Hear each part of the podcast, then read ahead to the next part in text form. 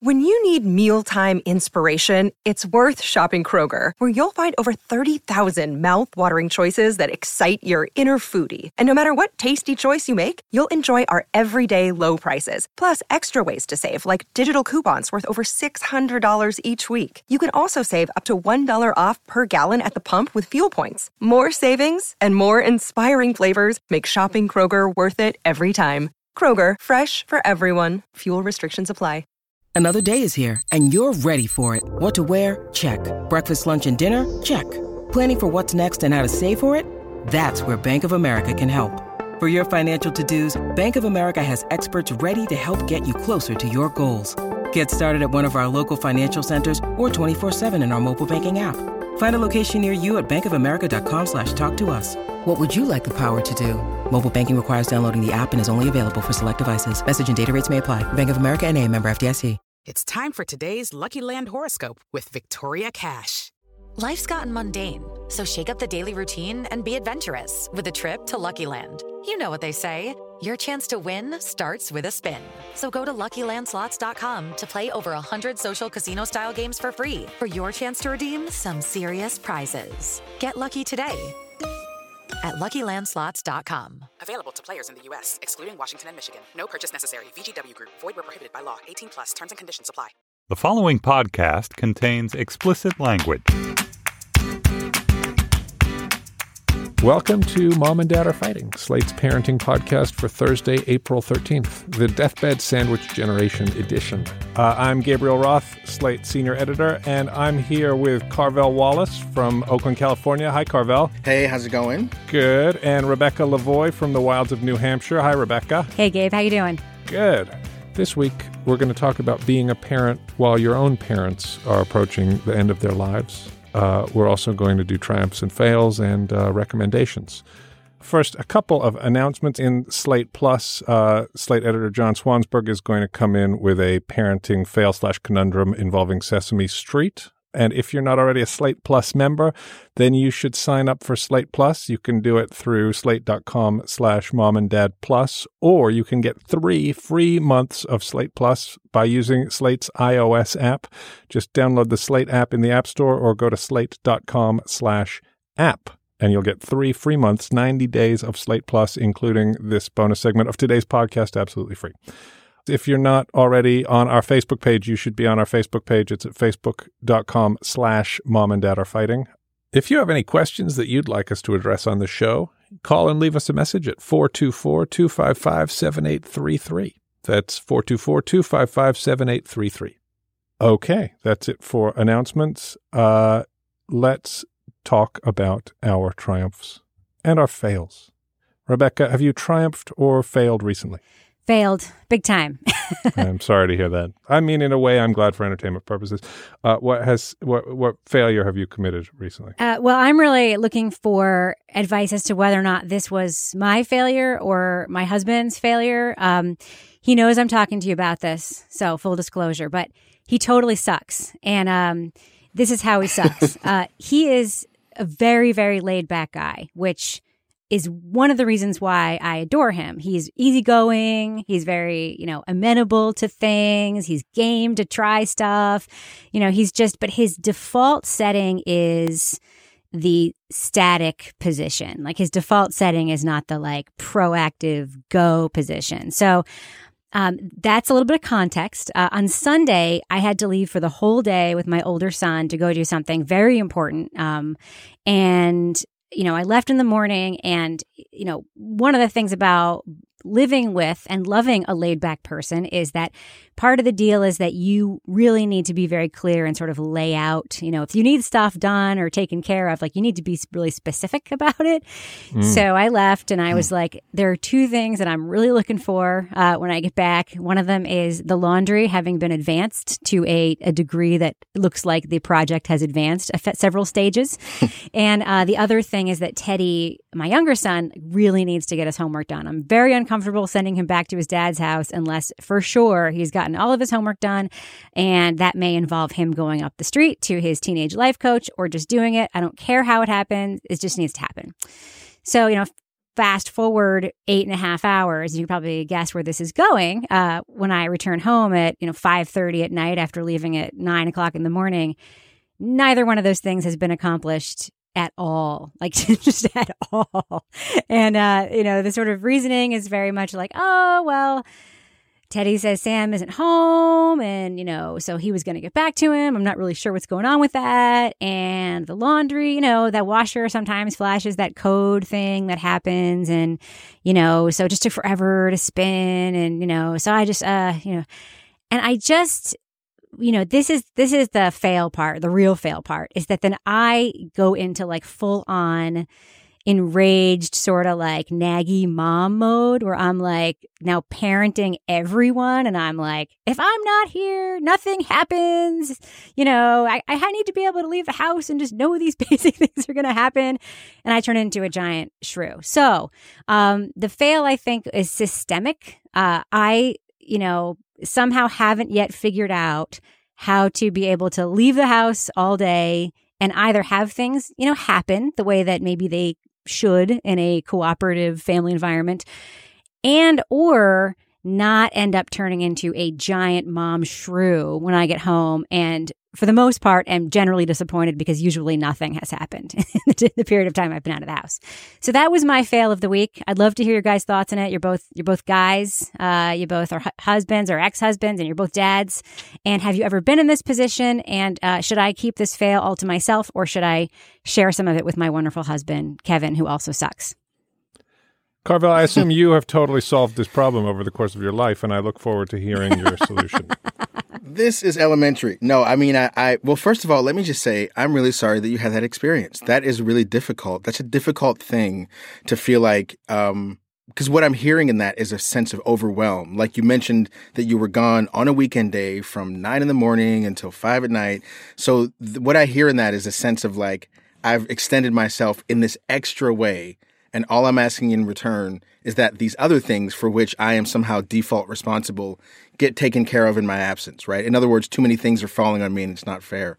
And um, I, I'm I just want to start by saying I'm really sorry that you had that experience because that is difficult. Aww, and being a thanks. Parent and yeah, and yeah, I mean, because being a parent is overwhelming and being a partner is overwhelming. And there is invariably, we run up against that feeling that there's just too much to do and we can't get it all done. And that feeling of frustration probably hides some level of fear. I don't, you can talk about that with your therapist, but my, in my experience, there's always a fear underneath that, that I'm not a good parent, I'm not a good husband, I'm not a good dad, I'm not getting things done. And, um, and so that's kind of why it becomes much bigger than just the laundry or just the homework. So that having been said, my feeling is that you should be able to say, I, I asked for these things to happen. These things didn't happen. I feel upset about that. And I think communicating that is really important because communication is a super important part of co-parenting, uh, marriage, and running a household together. So that's three different sort of partnership enterprises that you're in with this person. And I think that the ability to to state what your feelings are and what your reactions are to what happened is should all you should always have that right. However, one of the things that I always try and teach my kids, and I don't know how well I am at th- doing this, is that we try to communicate our feelings as opposed to demonstrating. And so I'm taking it back to first grade here. So we communicate our feelings by saying, hey, I feel upset about the fact that this thing happened. Can we talk about that? What can can I hear from your point of view? You know, what your thoughts are about that, as opposed to demonstrating them, which is something I do where I'm going to make sure you feel my upset. I mean, you're going to hear it in my tone of voice. You're going to know I'm going to like freeze you out. I'm going to answer you with one word answers, whatever my little shtick is on that day.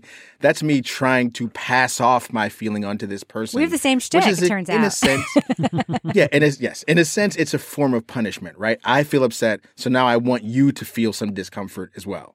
And when I do that, that's my ultimate goal, is to now basically a vengeance punishment. I want to I want to get them to have bad feelings because I have bad feelings, which is separate from communicating. So my summary is that you should always be allowed to communicate, but uh, for the for the sanctity of your partnership and family, it's probably best to continue to work on not demonstrating and trying to punish uh, in return for your feeling of being upset. Yeah, yeah. And I, I'm there with you. And honestly, that's exactly what happened. As I said, I'm really upset because I was gone all day and I, I only asked for these two things. And, you know, you can understand why I'm frustrated about that, right? And that really was the conversation. Um, we have a good...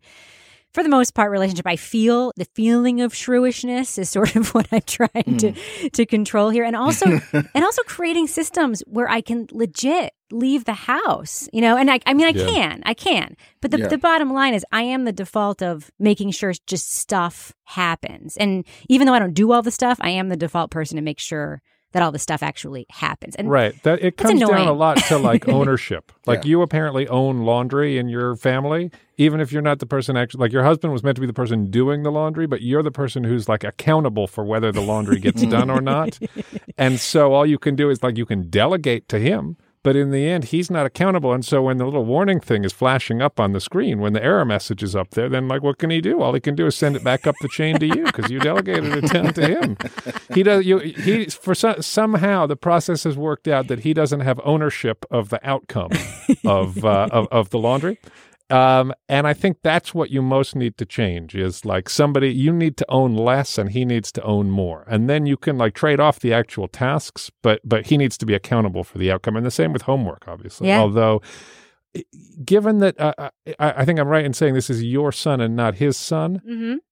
Does he have this, like, is it, po- would it be possible for him to have ownership over his stepson's homework? Or, oh. or, or is that always going to fall to you? I mean, it's always going to fall to our, to his, his stepson, ultimately. But, uh, right. yeah, I mean, yeah, I, that's a whole separate conversation. But, you know, we have, uh, again, an unusual situation insofar as I do feel sometimes like he feels more like he wants to own those things than most stepdads would. Um, but, yeah, I, I think that's really sage, what you talked about, about ownership, because You, that's what happens at work, right? There are some tasks you own at work that you don't actually do, but ultimately you're the one who has to report on them and make sure they happen and facilitate processes and so forth. So the bottom line, though, is, Gabe, I also want to have clean pants. So, you know, right. I, I, and maybe he doesn't particularly have that's not less of a priority for him. He's laid yeah. back. I think I explained that already, right?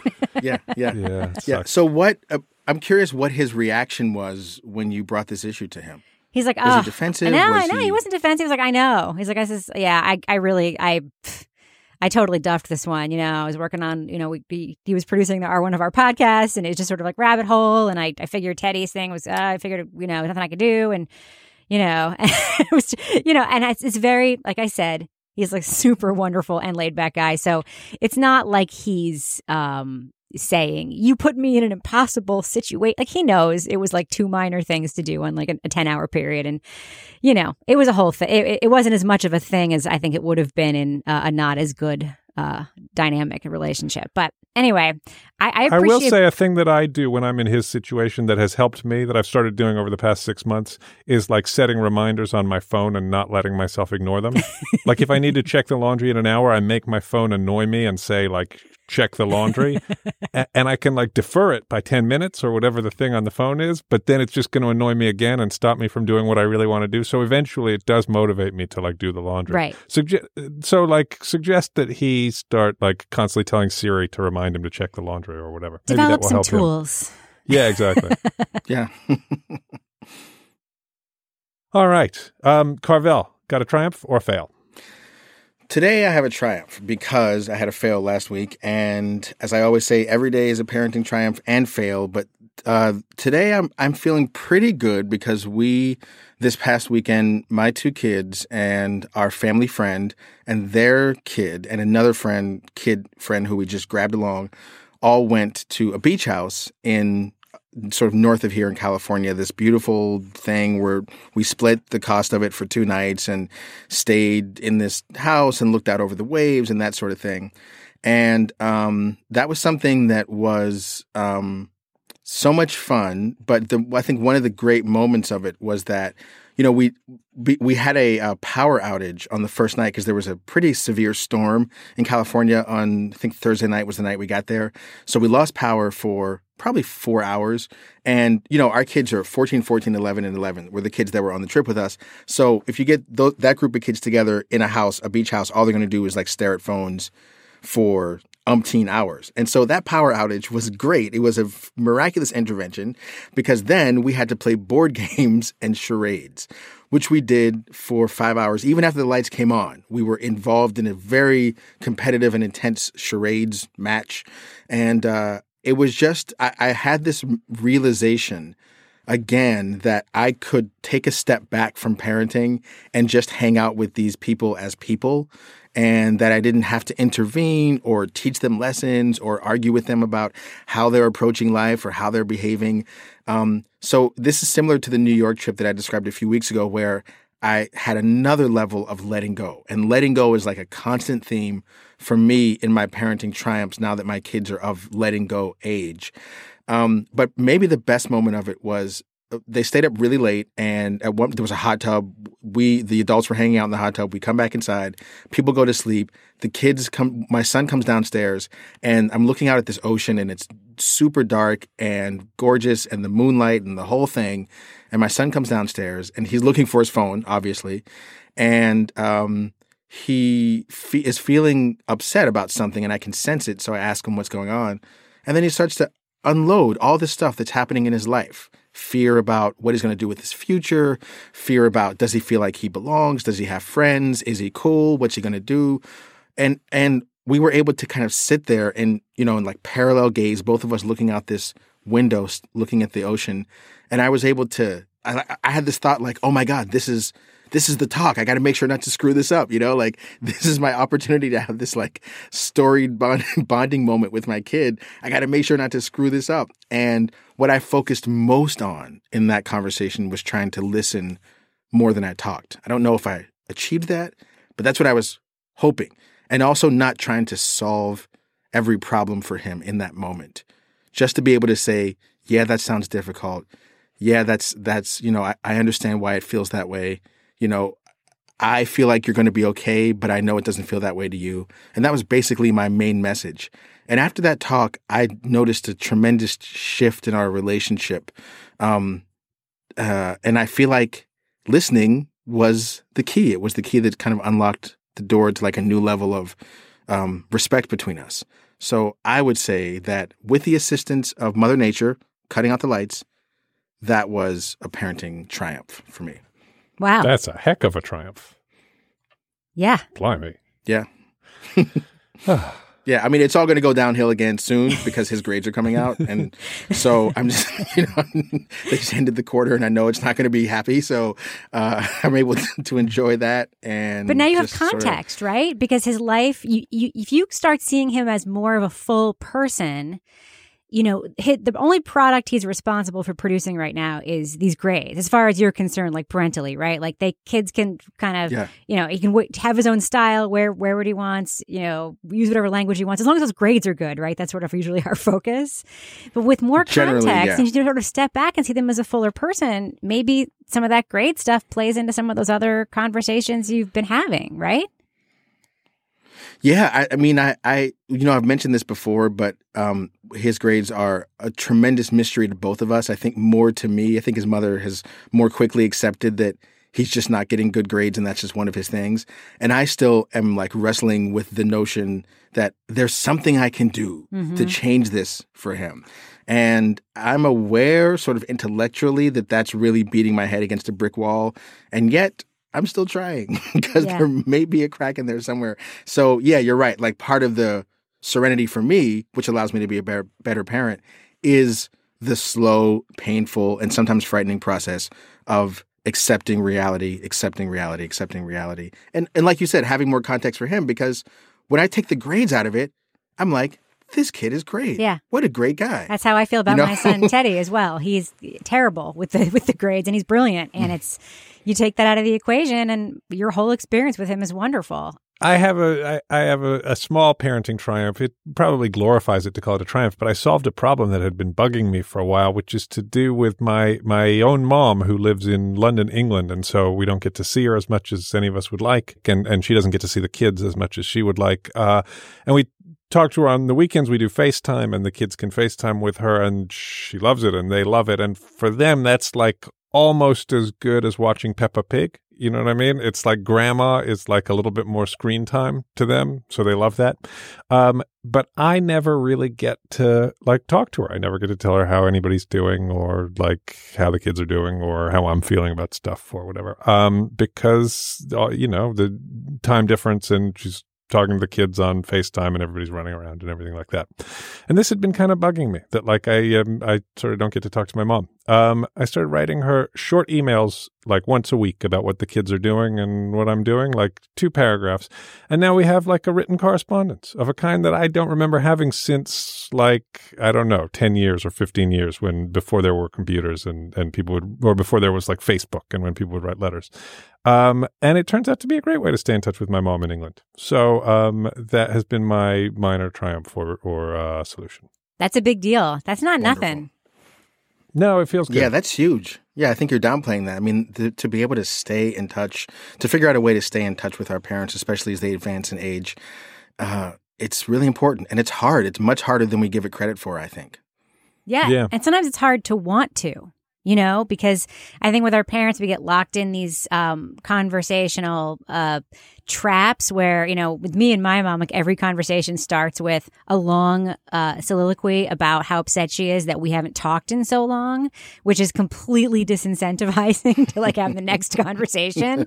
And even though I've explained that many, many times, you know, I just have now learned that that is the way we uh, start our conversations, is by me apologizing for not being in uh, in better touch. And and so to have that desire to to learn, to feel and, and to, you know, really accept the fact that you feel like you want to be connected, I think that's really great. I mean, that's something that I would like to, um, you know, make more a part of my life, you know, especially now, as I'm sure we'll talk about uh, shortly. But uh, mm. I, I think that's really, really wonderful and inspiring. Rebecca, I know you have been uh, dealing with some issues with your uh, with your stepfather, I think. Yep. So my stepfather, George, has been in my life really since I was about six years old. So he's not, uh, you know, a recent addition. He, he is a lot older than my mom, about thirteen years older, and he's eighty-seven. And in the last few years, he's had a lot of health problems. And um, I'd say I feel like, and I don't think this is an exaggeration, in the last four or five years, we've maybe had six or seven times where we thought, oh, George is, he's not going to be around for too much longer. So we've had like five last Christmases with George, which has been, you know, every year it's like, oh, I thought that last time was going to be the last one, um, which is, you know, it is what it is. Uh, and and it, now he really is at the end. He was, he went to the hospital for something, uh, you know, s- a few weeks ago, I want to say six weeks ago, five, six weeks ago. And um, he's never gone home and he's not going to. It's it's pretty clear. And he's just, he's dying. I mean, this is this is what it looks like. And it's every time I, they live about a little over two hours away. Every time I go over there, it's definitely, he's a lot worse. I always think it's going to be the last time. It's sort of like a microcosm of the last five years where every time I go over, I'm like, this is the last time I'm going to come over here and, and see him. And then the next week, I'm like, this is the last time. So it's definitely a protracted, long and uh, difficult process, and dealing with that with the kids has just presented some really surprising and sometimes kind of distasteful in terms of talking about them challenges. But as I have talked about them, I've come to realize that uh, I'm not the only person to ever, you know, grapple with this kind of stuff, if that makes sense.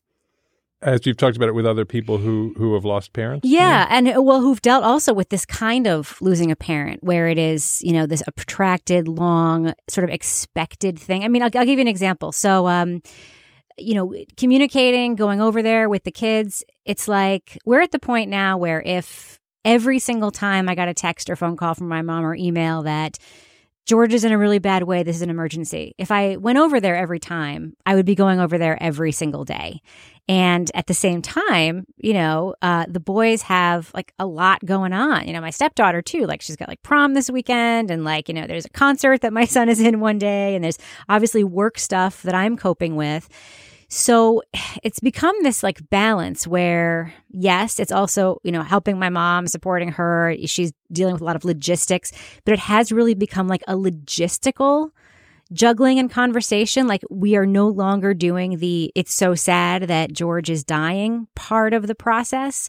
It's more like you know, let's look at the calendar and figure out when we can get over there, who should go. You know, I didn't go. I went with Henry on Sunday and not Teddy because Teddy had a lot of homework to do, which, as you know now, it did not get done.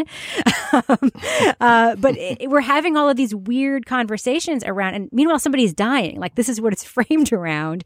And so, you know, my worries are, are my kids seeing me not being like a super devoted child to a parent?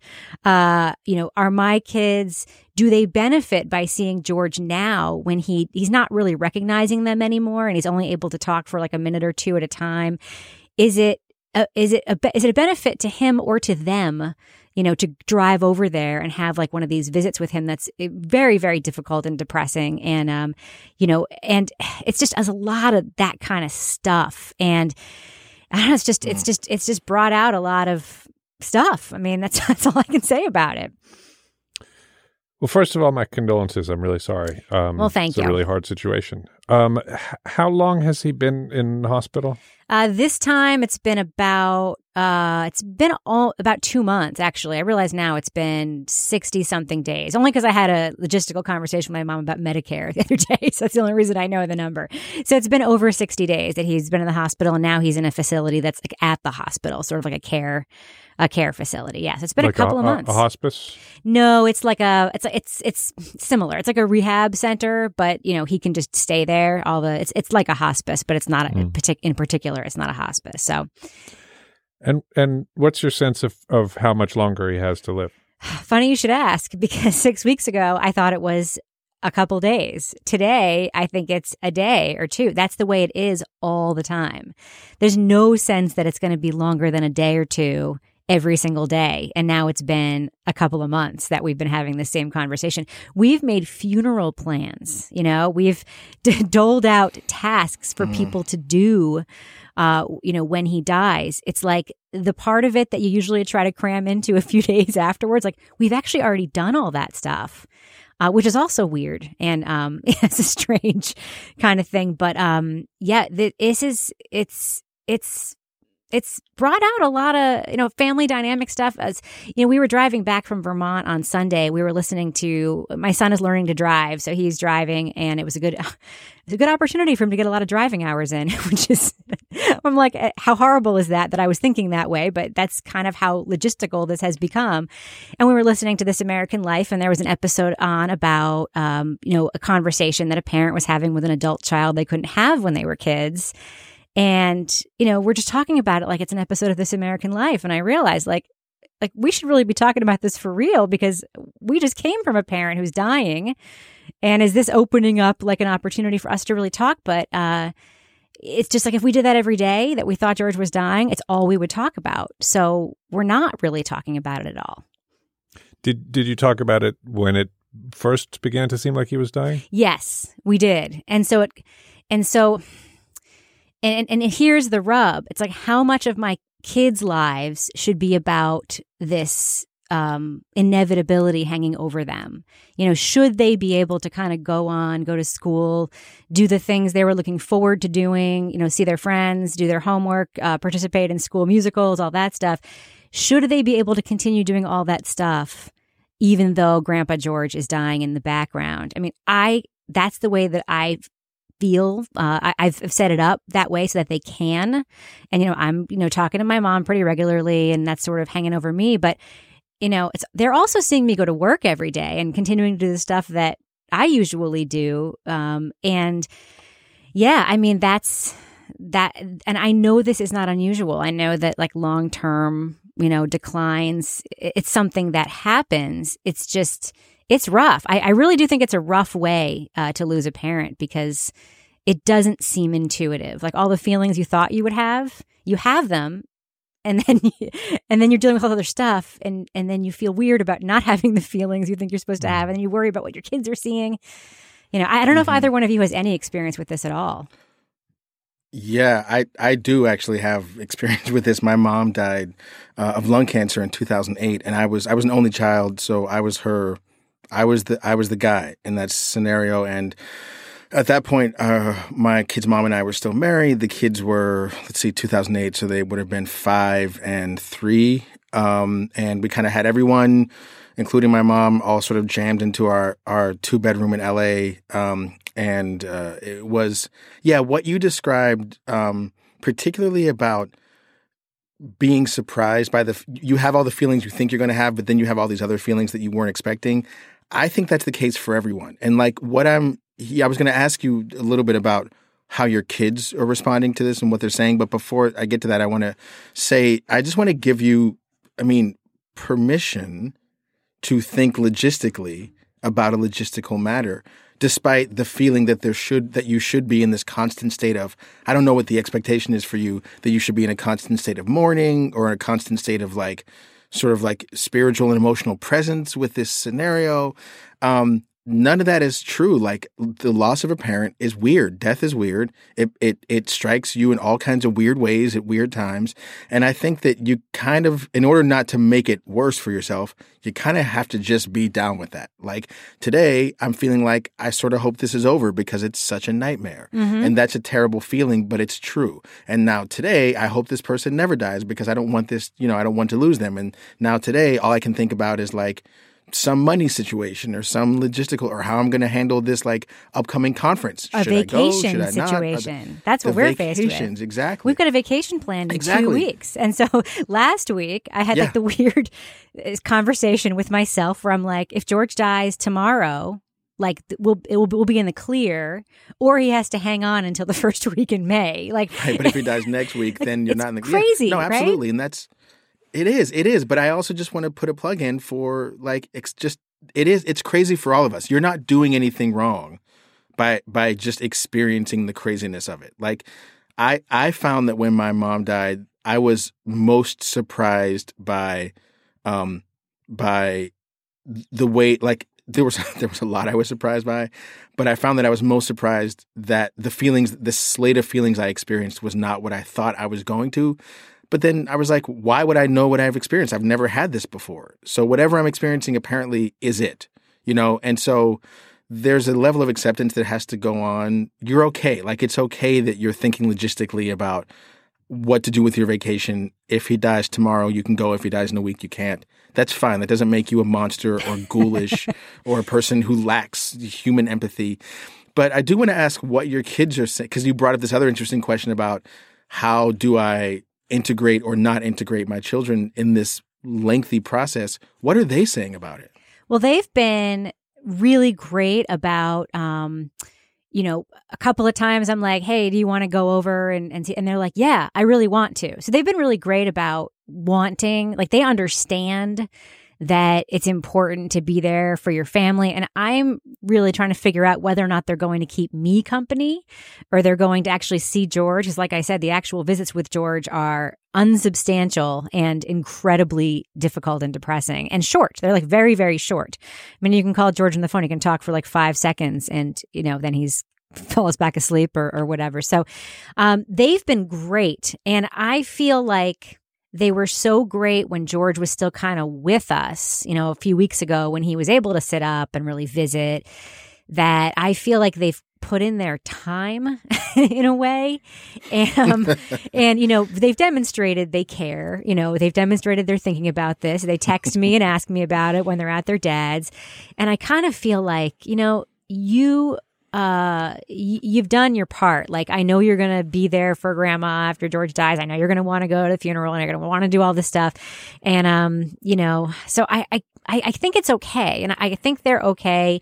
You know, I, you know, like I said, it was a good opportunity for my son to get some driving in. So I think that sort of played into his willingness to come over there with me mm-hmm. on Sunday, but it was also a nice way for us to spend some time together. Um, but it's, yeah. It, it they they've been great. They've been great. They think it's very sad. They always, you know, spent a week with my parents during the summer at their house in Vermont. But, you know, their relationship with my parents is very tongue-in-cheek funny, like, who takes little kids mm. to go antiquing? Grandma and grandpa do, you know, that kind of thing. yeah. Uh, so it's kind of wrapped up in that also. It seems to me that, that it just like Carvel said, he wanted to give you permission to feel the strange mix of things that you're feeling. You want to make sure to give your kids permission to feel whatever weird mix of things that they wind up feeling. Right. And that will include being sad about losing Grandpa George. And it will also include being really excited about going on vacation or about something at school or whatever it is. And yeah, if this process has been two months already and, and it might be another week or month or however long, then yeah, life goes on. Even in the midst of tragedy, life goes on. And and that's something that they're going to learn from this just as you're going to learn it. It, it. It does, yeah. And I will tell you, um, the vacation conversation actually like bore some logistical fruit, which uh, I finally, when I went to see my parents on Sunday, said to my mom, like, there's this elephant in the room that I just want to like run by you.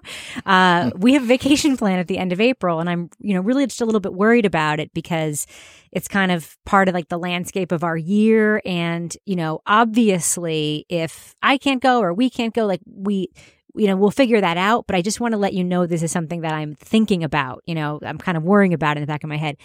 And she said, oh, I'm really glad you brought that up because, you know, um, I'm actually talking to the minister and we're picking out some potential Saturdays in May, perhaps, if George dies before then, we can have the memorial service. So I'll just make sure, because we're doing cremation, so it can be whenever. And I'll just make sure that, you know, these days, it won't be one of these two Saturdays. And I'm like, I can't believe that I said this incredibly sensitive thing, but it actually... It, it really seemed to help, you know, because my mom was sort of, uh, uh, un, she she was unwilling or unable to sort of make those kinds of decisions and think about that. But like my bringing up this vacation kind of made her commit to making some decisions in a weird way. Um, so, yeah, yeah. so it it, it it it it's messed up. I mean, to talk to your mom who's losing her husband and say, I'm in the background worried about my vacation, you feel a little bit like a monster. um, but it also turned out being helpful. So I, I guess I guess the with the the moral the morality play here, the moral lesson that we can take from it is there's no right. Is that what you guys are saying? There's no right way. I shouldn't feel uncomfortable saying this in front of thousands of people on a podcast. I'm not going to get, you know, fruit thrown at me on the street or, or something. I, I certainly I mean, don't think you deserve to have fruit thrown at you in the street. Yeah, no, I don't think so. I mean, I think I mean, I think there are, there are wrong ways to deal with the death of a parent, but it doesn't. Nothing you're describing to me sounds like it's it's the wrong way, right? I think you're I think you're just um, kind of coming to grips with the surprise things that you didn't expect, mm-hmm. you know. But they're true, and the logistical things are true. And my experience too is that sometimes those logistical things can can be helpful because they give us something to do with our hands, basically our, our grief with our grief, right? Our grief hands right. or whatever. Idle hands. Like people, idle hands. There is a need to sort out the details of, and I, I think, you know, there's obviously death has so many layers of acceptance and denial and grief and whatever. And I find I found in my own experience with my mother that walking through that grief, that having to handle logistical things was helpful because it gave me something to do. And it also helped me transition into acceptance about the reality of this thing. You know, once you begin to be like, well, we're going to have to plan the ceremony and these are some logistical concerns about when and where we can do it. It also, it helped me accept the deeper reality that I think I was struggling with, which is that this is going to happen. Um, and I, I found that to be something of a relief. Um, and I was really also grateful when other people came to me to help with logistics, that because then it, then I didn't feel like I was in it alone, you know. Um, so I, again, like I, I, nothing you've described sounds like you're way out of line, and it sounds like your kids are doing a great job. I mean, you are modeling for your kids how to deal with death. It sounds like you are doing that. Oh, and thanks. Again, it's not this. It, it, and it, it's that, I mean, they, they seem to get it. Your kids sound intelligent. They're older. They seem to understand that that when a parent dies or when an older person dies, it's all these things. It's sad. It's annoying. It's logistical. It's logistically difficult. It's boring. It's uncomfortable. You know, and that and that that's just what you roll with as part of the process of accepting death. Carvel, what do you remember about being with your kids at the time that your mother was dying or had died? I remember, and they were, of course, of course, a lot younger, so it's different. But I remember um, that my daughter seemed to really get the need to just be present with my mom as much, right? She would just go into the room and just hang out with her. You know, she would just kind of crawl in the bed and and talk with her and sit with her. And it, it there didn't seem to be, you know, I think my son who was older felt more intensity about how do I handle this? There's some grief here. There's some difficulty. My mother was also God bless her, not an easy person to deal with anyway. And so I think my son experienced some of that. So I think he had very mixed feelings about about her pres- her sudden presence in our house. Because the other thing is that she didn't live with us, and then all of a sudden she did. And also she was dying. So I think for him that was a lot. Um, I think for my daughter, one thing I really learned is that, and this is something that I learned from my kid's mom's dad died Um, many years ago, back in, I think, two thousand. And one of the things that she said was that, you know, a lot of friends didn't call. We were young. We were in our twenties, right? But a lot of friends didn't call. And they didn't they didn't email. They didn't send text messages. And one of the things that we learned is that people felt like, well, I didn't know what to say. I just didn't know what to do. And and her response was always, you know, all I needed was for you to just be there. You don't have to know what to do. I just need you to be there. And that's something that I saw repeated when my daughter interacted with my mother at the time of her death, is that my daughter was just there. She couldn't help. She couldn't change the bedpan. She couldn't administer the pills or whatever, but she just was present. And after a while, I started to pick up on that and go, oh, that's that's really what I'm supposed to do here. I don't, even though I'm like ostensibly the head of logistical operations of this person's death, um, that that is not as, doesn't take up as much time as I like to think. Really, my primary purpose here is just to be present. And that can be uncomfortable because we want to have answers, but we don't always have answers. And we definitely don't have answers when it comes to death. We don't, and we never will. And so I think towards the end, I started finally picking up on that, that my job was just to be present. Hmm. Rebecca, have you seen any sort of change in your kids or any way that they've reacted that has surprised you in all this? I think there, the thing that's been most surprising to me is that, you know, most of our family conversations in our, you know, little family, not with my parents, about my parents is very much sort of in the vein of like eye rolling, you know, they're so, you know, my my parents live like it's the eighteenth century. That's like a joke that we always make, but they really do. You know, they like iron their sheets. They're very like, they, they take a very long time to do things, not because they're old, but because like they're just really old fashioned about a lot of things. Like if they need a lampshade, they go to the lampshade store. You know, that's kind of how my, my parents are. And Um, I've really been amazed by how sort of talking about my parents, my kids have just... the sort of, I don't want to call it cutting, but the sort of like humor, like the, the vernacular around talking about my parents has really softened. Like they really seem to have mm. tremendous empathy and appreciation, and they're still able to, you know, to be funny and have humor, but sort of understand that, uh, you know, they have the instinct that like, you know, certain parts of the relationship just aren't important. It's not important that, you know, Mom and George couldn't get dinner on the table until ten p.m. because they had to like make the salad dressing from scratch and it had forty-seven ingredients. That's not important. What's important is that they're our family and that it's really sad that George isn't going to be with us for very much longer. And, you know, and it's really sad for Grandma. So I've been really impressed with their being able to read the room and respond emotionally appropriately. It's been really wonderful. Mm. Well, thanks for talking with us about this. Um, thanks for and... letting me, guys. It's it's really tough, but uh, it's just, this has been really nice, actually. Thanks. This episode is brought to you by Progressive Insurance. Hey, listeners, whether you love true crime or comedies, celebrity interviews, news, or even motivational speakers, you call the shots on what's in your podcast queue, right? And guess what? Now you can call the shots on your auto insurance, too. Enter the Name Your Price tool from Progressive. The Name Your Price tool puts you in charge of your auto insurance by working just the way it sounds. You tell Progressive how much you want to pay for car insurance. Then they'll show you a variety of coverages that fit within your budget, giving you options. Now, that's something you'll want to press play on. It's easy to start a quote, and you'll be able to choose the best option for you, fast. It's just one of the many ways you can save with Progressive Insurance. Quote today at Progressive dot com to try the Name Your Price tool for yourself and join over twenty-eight million drivers who trust Progressive. Progressive Casualty Insurance Company and Affiliates. Price and coverage match limited by state law. All right. Uh, let's move on to recommendations. Carvel, do you have anything to recommend? I do have a recommendation. I mentioned it before, but uh, I recommend the game Charades. There's something so um, that works so well for people at all age levels about charades. Everyone gets to sort of make a fool of themselves. Everyone sort of gets into it over time, especially, you know, how teenagers are like at the beginning, they don't want to do anything, that they don't look cool. But then we found that round after round of playing charades, the kids were getting on their knees and they were making, you know, weird sounds, and it just was a blast. So uh, I find it a great thing to do, a great family activity that um, that doesn't involve screens, that kind of puts everyone on the same level. Kids know things their parents don't know. They enjoy that. Parents know things their kids don't know. They enjoy that.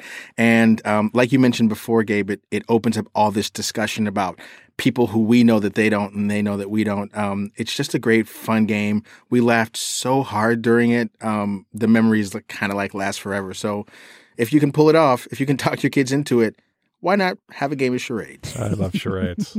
Me too. It's so much fun. Especially when I someone gets a... Moby Dick. That's always the best one. uh, you, you play raunchy charades. Yeah, when you're in... Te- yeah. That's we, a we book, that guys. That's year. Not we raunchy. We never played that one.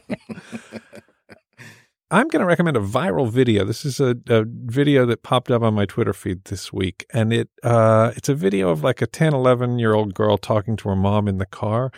It clarified something for me about my own daughter, who is six and who recently has started talking in this sort of hammy, affected way, as though she's trying to be the kind of sarcastic, eye-rolling kid that she sees on Nickelodeon shows on T V. Do you know what I'm talking about? This kind yes. of stagey mannerism? Yep.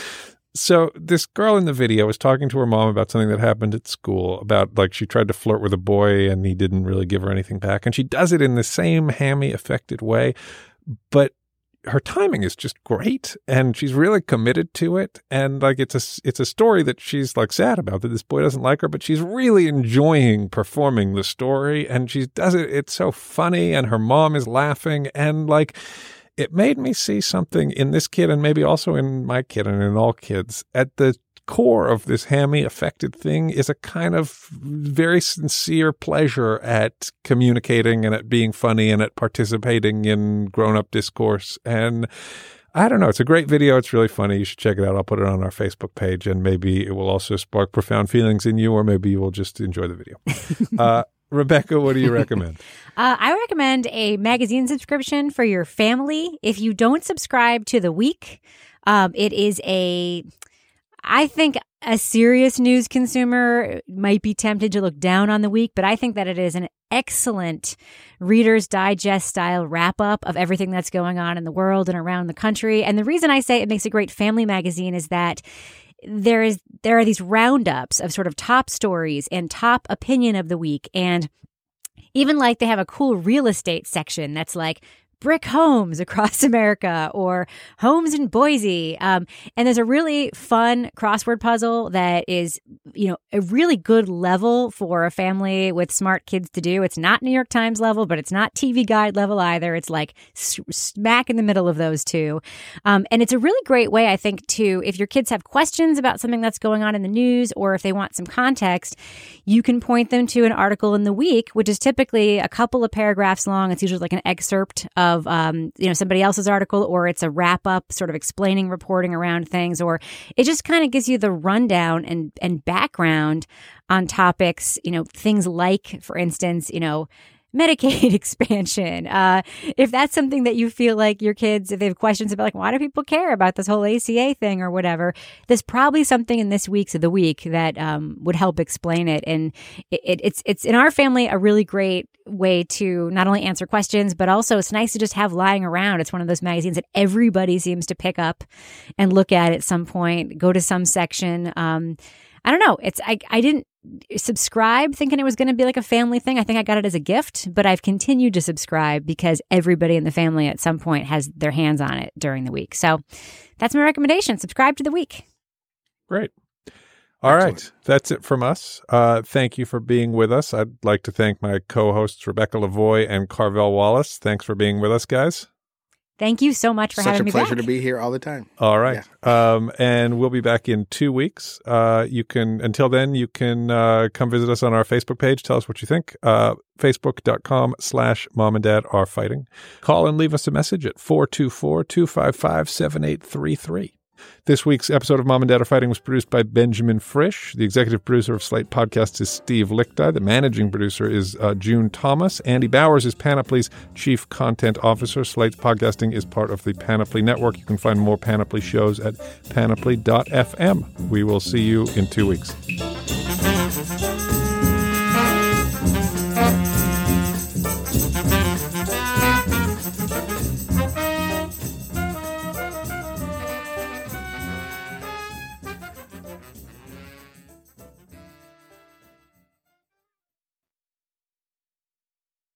Judy was boring. Hello. Then Judy discovered Chumba Casino dot com. It's my little escape. Now Judy's the life of the party. Oh, baby, mama's bringing home the bacon. Whoa, take it easy, Judy. The Chumba life is for everybody. So go to Chumba Casino dot com and play over one hundred casino-style games. Join today and play for free for your chance to redeem some serious prizes. Chumba Casino dot com. No purchase necessary. Void where prohibited by law. eighteen plus terms and conditions apply. See website for details.